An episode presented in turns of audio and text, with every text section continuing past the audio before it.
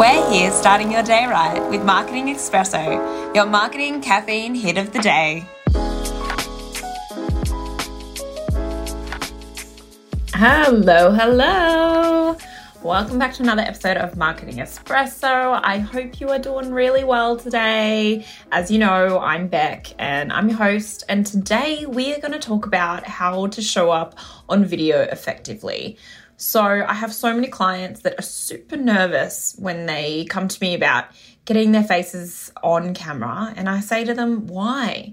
You are the people behind the brand you jump on Zooms, you happily put yourself out there to go to meetings and things. What's the difference between that and jumping behind a camera and recording yourself?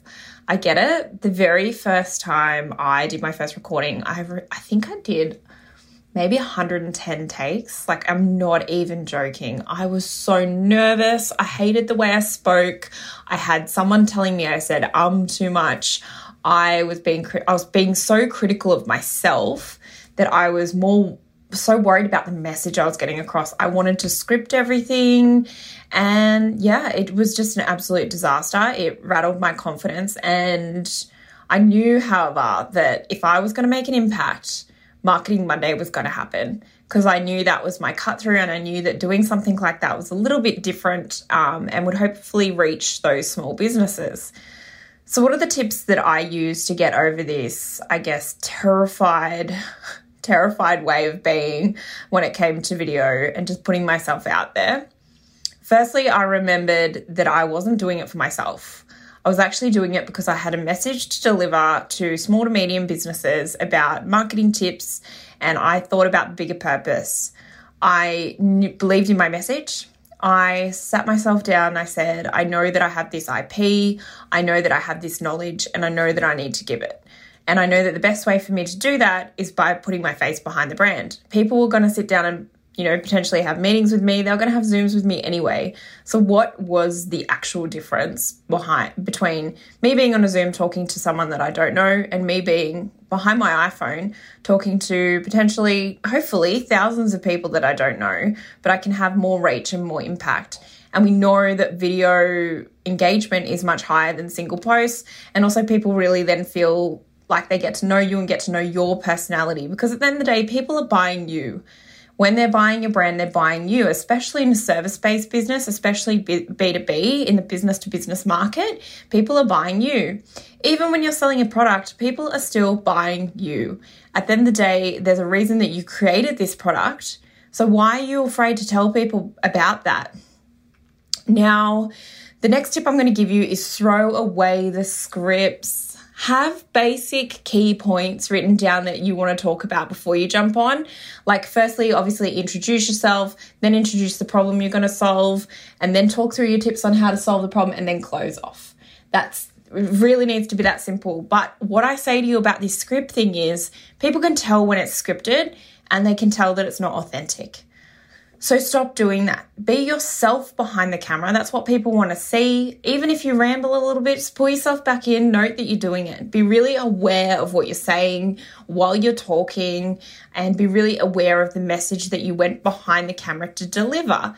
The script doesn't need to be there. As I said, jot down a few points, get them across, and then that's all you need to do.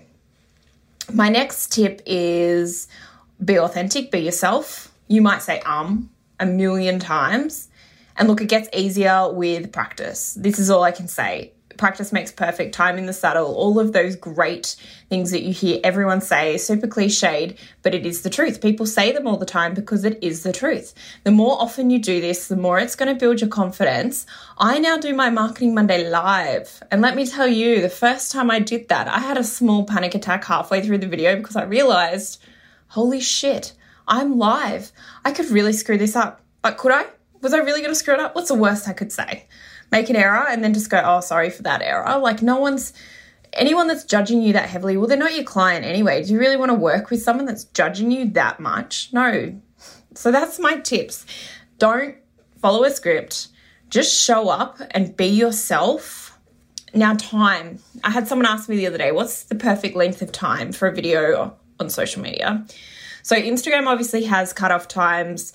If you're trying to do a reel, it's 30 seconds. If you're trying to do an IGTV, um, you have a lot more time. I think it's 15 minutes on an IGTV. And you, if you're trying to just do a basic post, which as a video, I think it's a minute. Um, sometimes they change them around. So you know, I'm pretty sure that is right, but double check it if you're not 100% sure and you don't believe what I'm saying right now.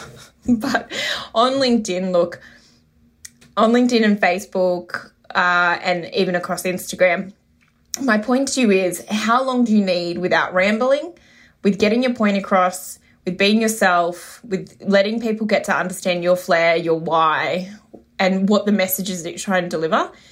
That's how long your video needs to be if it needs to be four minutes and you've got really good content for those four minutes, then it needs to be four minutes.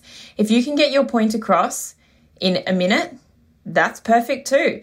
Your video needs to be what it needs to be. And the next thing is obviously captions.